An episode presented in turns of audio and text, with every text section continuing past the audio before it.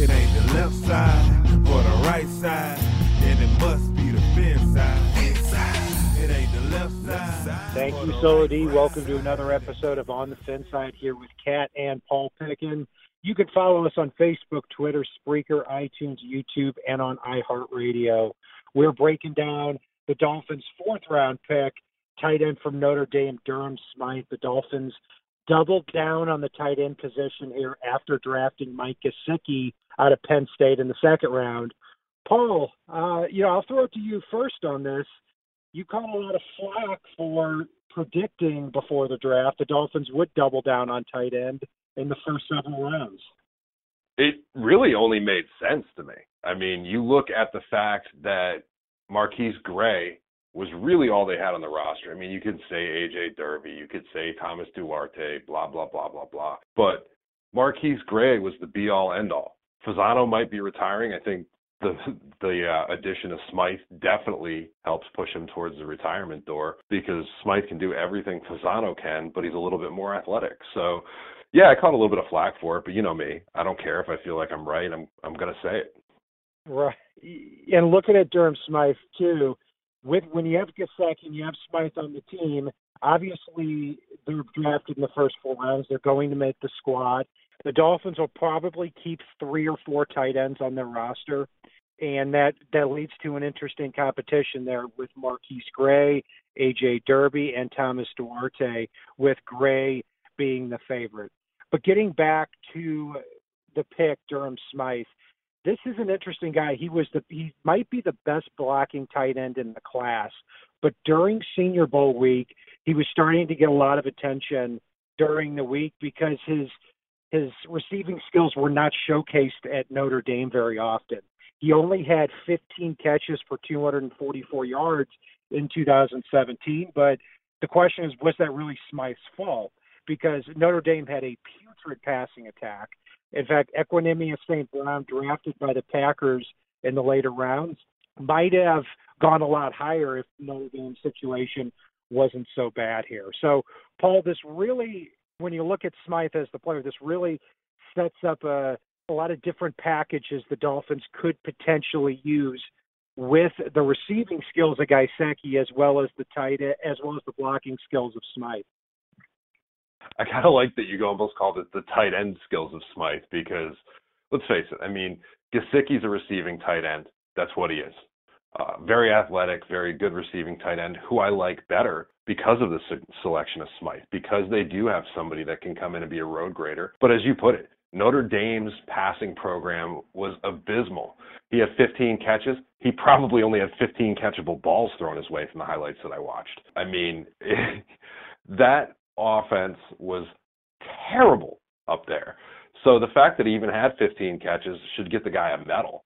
But really, I think he's going to be one of those guys that is going to deceive a few people. He's going to come out in blocking packages and get out into the flat, come over the middle, run a lot of those Jarvis Landry like routes, and, and really surprise some people with the numbers that he does put up. I'm not saying he's going to be an 80 catch a year guy. He's not. Would I love it if he is? Sure. But he and Gesicki are a really good pairing, and bravo to the Dolphins for grabbing these two. I'm really starting to like this pick too. I mean, Smythe was the sixth ranked tight end on my board behind the, the top five that went that went before him. I was hoping Ian Thomas may have fallen down to the fourth round, but I thought Thomas easily could have been picked in the second round too. And interesting, they took their second tight end of the day over a quarterback and over a defensive tackle. But everybody and their mother wanted Maurice Hurst on their team when he started falling down the boards. So that it doesn't surprise me a whole heck of a lot that the Dolphins were another one of those teams that passed on him too. Another interesting thing when it comes to to Durham Smythe, Lance Zierlein of NFL.com, his NFL comparison for him a couple months ago was actually former Dolphins tight end Dion Sims. I think that's a a good comparison. I actually think Smythe is a little bit better blocker than Dion Dion Sims was, even though Sims was a pretty good blocker when he was in Miami and currently is with the Chicago Bears. So, Paul, uh, how would you grade out this pick here? I'd absolutely give it an A. It it made two draft selections better. It made this one good, and it made the Gesicki one even better. The fact that they went out and got this kid to block. I mean, it's when you look at the long game of the Dolphins draft plan, and I know we've talked about several of the other prospects already, and we've got a few more to go. I really, really, really think that this pick was where I started to love what the Dolphins were doing this year and started to see a little bit of the bigger picture. So absolutely an A and and I'm excited to see what this kid can do with a quarterback that that can actually hit him with the ball. I'm going to give it a B plus. There were a couple other players I would have liked at this spot too. Uh, Tim Settle, the defensive tackle from Virginia Tech, Maurice Hurst from Michigan, Mike White from Western Kentucky. I'm really surprised he dropped to the end of the fifth round, but you can't be too picky on when it comes to fourth round picks. Too. I think this is a guy who can not only make your 53 man roster, but also be on your active game day 45. That will do it for our evaluation of Dolphins' fourth round pick, Durham Smythe. You can follow Paul and I on Facebook, Twitter, Spreaker, iTunes, YouTube, and on iHeartRadio. And if it's not on the right side and not on the left side, it is on the fin side. Solo D, take us out. It ain't the left side or the right side, and it must be the fin side. It ain't the left side,